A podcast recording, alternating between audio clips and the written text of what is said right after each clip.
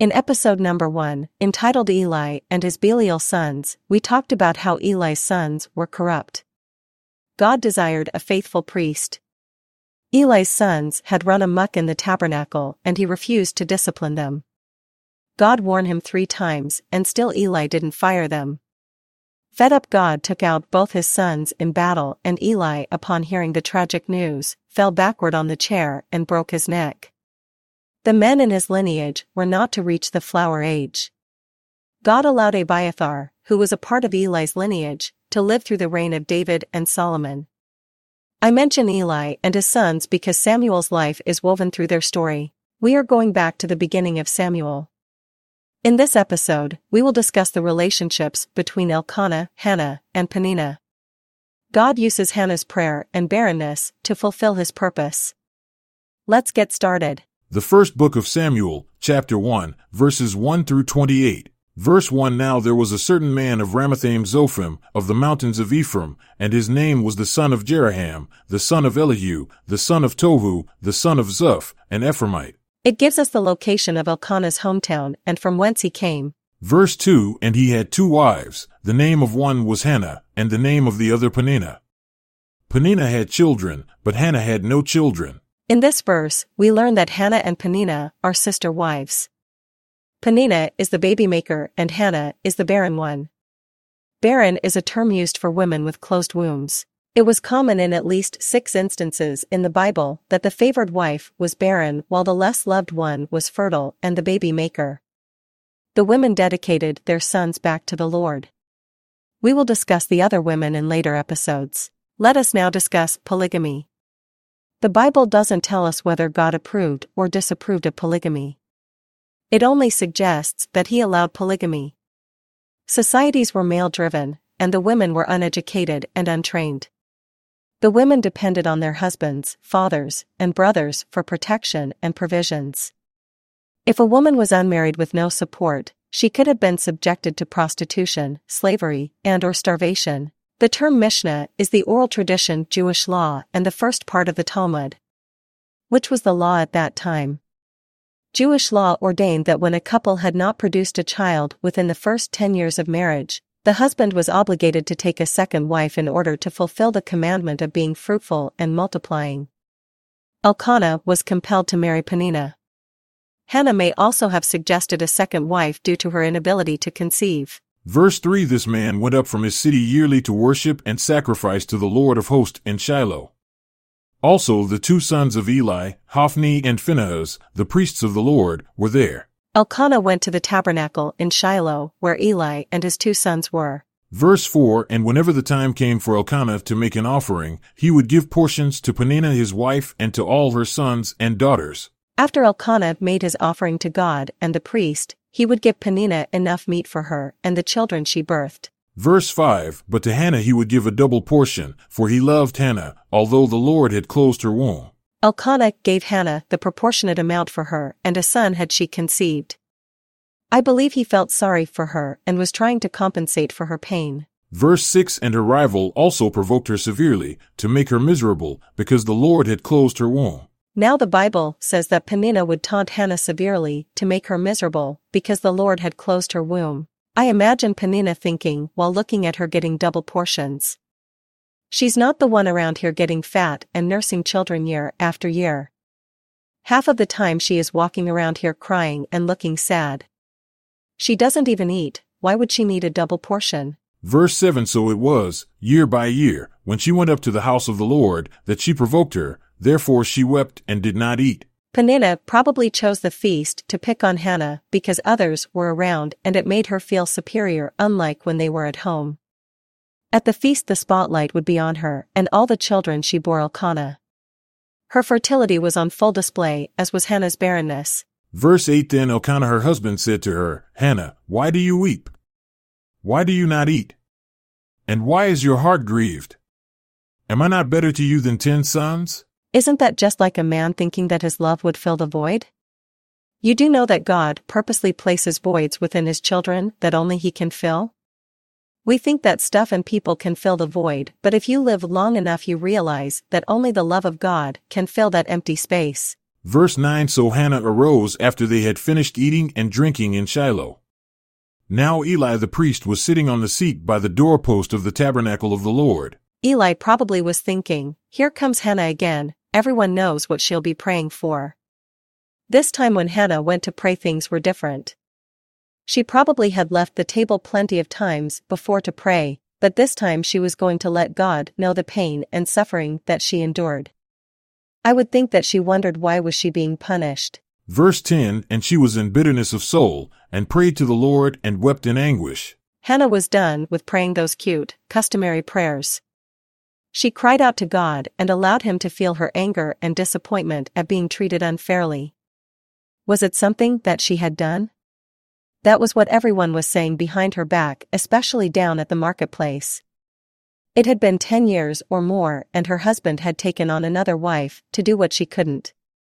Though she was angry and hurt at her predicament, she didn't allow the heaviness of her words to be overheard. Verse 11 Then she made a vow and said, O Lord of hosts, if you will indeed look on the affliction of your maidservant and remember me, and not forget your maidservant, but will give your maidservant a male child, then I will give him to the Lord all the days of his life, and no razor shall come upon his head. The meaning of no razor shall come upon his head is that the Lord would guide Samuel's life, and nothing would come between Samuel's service to the Lord. I think this might have been the first time that Hannah had made a vow to God. She would make the ultimate sacrifice by giving what she desired most back to the Lord. God was probably smiling, thinking, okay, now I can implement my plan. I'm telling you, listeners, never make a vow to God if you don't plan on keeping it. It makes him very angry. Sometimes he will take the gift you asked for away. Verse 12 And it happened, as she continued praying before the Lord, that Eli watched her mouth. So now Eli is sitting there watching Hannah. He noted that her lips were moving, but he couldn't hear her words. Y'all know Eli was being nosy. Verse 13 Now Hannah spoke in her heart, only her lips moved, but her voice was not heard. Therefore, Eli thought she was drunk. Eli was like, No, Hannah ain't in here drunk. Verse 14 So Eli said to her, How long will you be drunk? Put your wine away from you. Now Eli is flat out accusing Hannah of praying to the Lord while being drunk. Verse 15 But Hannah answered and said, No, my Lord, I am a woman of sorrowful spirit. I have drunk neither wine nor intoxicating drink, but have poured out my soul before the Lord. Eli is eyeing her suspiciously. Verse 16 Do not consider your maidservant a wicked woman, for out of the abundance of my complaint and grief I have spoken until now. She submitted her complaint to God. She would never share her innermost thoughts with Eli. The high priest's job was to be the link between God and the people. I'm sure Eli knew of her inability to conceive.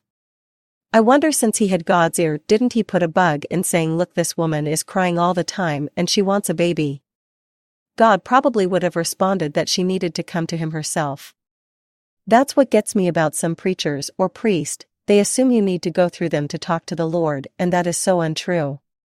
I talk to God every morning, Verse 17 Then Eli answered and said, Go in peace, and the God of Israel grant your petition which you have asked of him. Eli realizes that he misjudged the situation. If he knew like I do, he should have been chastising his sons.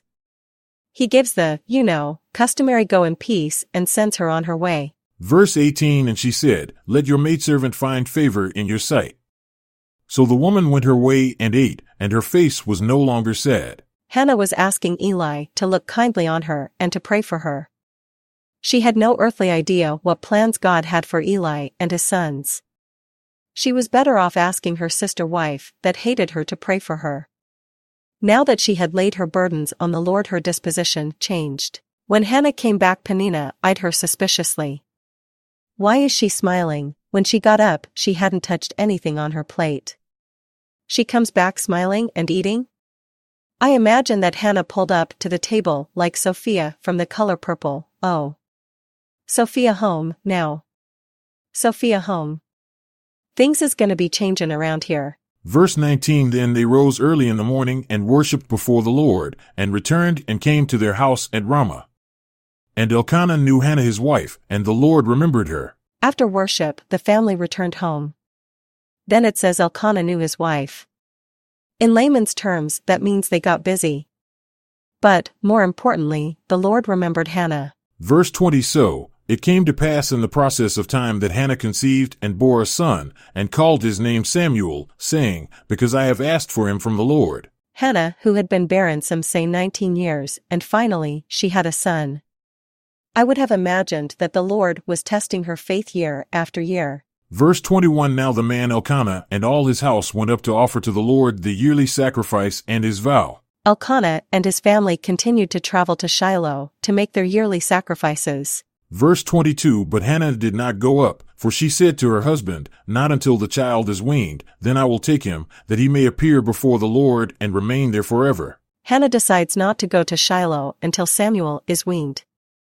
I think she wanted to spend as much time as she could with her only son. Verse 23 So Elkanah her husband said to her, Do what seems best to you, wait until you have weaned him. Only let the Lord establish his word. Then the woman stayed and nursed her son until she had weaned him. Elkanah tells Hannah to do what she thinks is best. The weaning time in biblical days was between three to nine years of age. Note that since Hannah has given birth to Samuel, we haven't heard a peep from Peninnah. Where's all the bragging? Where are all the jokey jokes now? Verse 24 Now when she had weaned him, she took him up with her, with three bulls, one ephah of flour, and a skin of wine, and brought him to the house of the Lord in Shiloh. And the child was young. There is a discrepancy between whether it was three bulls or one three year old bull. We are going to go with the three bulls. Hannah's offering was in accordance with her times and followed the instruction of Abraham. An ephah of flour is equivalent to about 10 days worth of flour. Skin of wine, a leathered animal skin, usually from goats or sheep, filled with wine. Hannah offered her very best to God, and it wasn't the bulls, the flour, nor the wine, she offered her one and only son. Does this remind you of another offering of a son in the New Testament? Verse 25 Then they slaughtered a bull, and brought the child to Eli. Elkanah killed the bull prior to presenting the child to Eli. Verse 26 And she said, O my Lord, as your soul lives, my Lord, I am the woman who stood by you here, praying to the Lord. Hannah reminds Eli of the time that she wept and prayed to the Lord. And, yes, the time he accused her of being drunk. Verse 27 For this child I prayed, and the Lord has granted me my petition which I asked of him. She continues, She petitioned the Lord for a son, and the Lord answered her prayer, and here is the proof. Verse 28 Therefore I also have lent him to the Lord, as long as he lives he shall be lent to the Lord. So they worshipped the Lord there. She remarks that she made a vow to the Lord that if he granted her wish that she would lend, give, him to the Lord for service. 1 Samuel, chapter 2, verses 1 through 11. Verse 1 And Hannah prayed and said, My heart rejoices in the Lord, my horn is exalted in the Lord, I smile at my enemies, because I rejoice in your salvation. Verse 2 No one is holy like the Lord, for there is none besides you, nor is there any rock like our God. Verse 3 Talk no more so very proudly, let no arrogance come from your mouth, for the Lord is the God of knowledge, and by him actions are weighed. Verse 4 The bows of the mighty men are broken, and those who stumbled are girded with strength. Verse 5 Those who were full have hired themselves out for bread, and the hungry have ceased to hunger. Even the barren has borne seven, and she who has many children has become feeble. Verse 6 The Lord kills and makes alive, he brings down to the grave and brings up. Verse 7 The Lord makes poor and makes rich, he brings low and lifts up. Verse 8 He raises the poor from the dust and lifts the beggar from the ash heap, to set them among princes and make them inherit the throne of glory. For the pillars of the earth are the Lord's, and he has set the world upon them. Verse 9 He will guard the feet of his saints, but the wicked shall be silent in darkness. For by strength no man shall prevail. Verse 10 The adversaries of the Lord shall be broken in pieces, from heaven he will thunder against them. The Lord will judge the ends of the earth. He will give strength to his king, and exalt the horn of his anointed. Verse 11 Then Elkanah went to his house at Ramah. But the child ministered to the Lord before Eli the priest. This is Hannah's poem of praise to the Lord. She includes Peninnah and reminds her of the days that she mocked, ridiculed, and she gives all praises to God. Hannah doesn't give just lip service, please God do this, and I'll do that. She drops the boy off to spend the rest of his life in service to God as she had promised. Elkanah goes back home. Samuel is in high priest training with the Lord and Eli. We pick up in chapter 2 verses 18 through 21, 26, and 35. I'm going to skip around a bit. I only want to focus on Elkanah, his family, and Eli. We've already discussed Eli and his Belial sons in podcast number 1. Verse 18 But Samuel ministered before the Lord, even as a child, wearing an ephod linen. Samuel attended to the needs of others, he did this early on in life. He wore a linen ephod, which is a sleeveless garment worn by Jewish priests. Verse 19 Moreover, his mother used to make him a little robe, and bring it to him year by year when she came with her husband to offer yearly sacrifice. Hannah would make robes yearly for Samuel when they went to Shiloh. I'm sure Hannah was very proud of her son and knew she had done the right thing. Verse 20 And Eli would bless and his Elkanah wife, and say, The Lord give you descendants from this woman for the loan that was given to the Lord. Then they would go to their own home. Eli blesses Elkanah and Hannah because of their sacrifice. Verse 21 And the Lord visited Hannah, so that she conceived and bore three sons and two daughters. Meanwhile, the child Samuel grew before the Lord. Had Hannah not kept her vow, I doubt that God would have blessed her with more children. And Samuel's fate probably would have drastically been different. Remember that Hannah only had five children. This will be important in the end. Verse 26 And the child Samuel grew in stature, and in favor both with the Lord and men. Verse 35 Then I will raise up for myself a faithful priest who shall do according to what is in my heart and in my mind. I will build him a sure house, and he shall walk before my anointed forever. Samuel was favored in the view of the Lord and men. He was truly the faithful priest that God had raised up for himself. And if you listen to episode number 4, you would know that Samuel's service was stellar. According to Midrash Hannah would give birth to one child and Peninnah would bury two, Hannah bore four, and Peninnah buried eight. When Hannah was pregnant with her fifth child, Peninnah feared that now she would bury her last two children. She went to Hannah and told her, I know that I have sinned against you. I beg you, pray for me, so that my two remaining sons will live. Hannah prayed to God and said, Please, leave her two sons and let them live. God responded, By your life, they deserve to die, but since you have prayed that they live, I will call them by your name. Thus, even though Hannah bores five children, she says in her prayer that she bears seven children. She includes Peninnah's two remaining children. Peninnah had become pitiful, sad, and abandoned. The woman in the beginning of this story was so fertile with life and bore ten children taunted the barren woman who wasn't the giver of life. But God I like the sound of that but God, had opened a once closed womb of the barren one due to her vow and sacrifice made to him. She finally bores five children. In the end, the baby maker had to repent to the barren one and ask her to plead to God to spare the lives of her remaining two sons. God did, but he took the time away from her being a mother and gave it to Hannah. All the pain she exacted on Hannah was now placed on her by God, and there was absolutely nothing that she could do about it. Be careful who you bully lest they make a vow to God and turn you into Peninnah not only with children, but all that you consider valuable. All of Peninnah's children were taken away from her except two sons. That had to have hurt for your children to call your nemesis mother. We see bullying in the world from the presidency to our families, relatives, neighbors, managers, and bosses. What God says, F4, colon 31-32, let all bitterness and wrath and anger, and clamor, and slander, be put away from you, along with all malice. Be kind to one another, tender-hearted, and forgiving one another as God in Christ has forgiven you. If you are in a situation where there is bullying involved, reach out to https colon slash slash www.stopbullying.gov.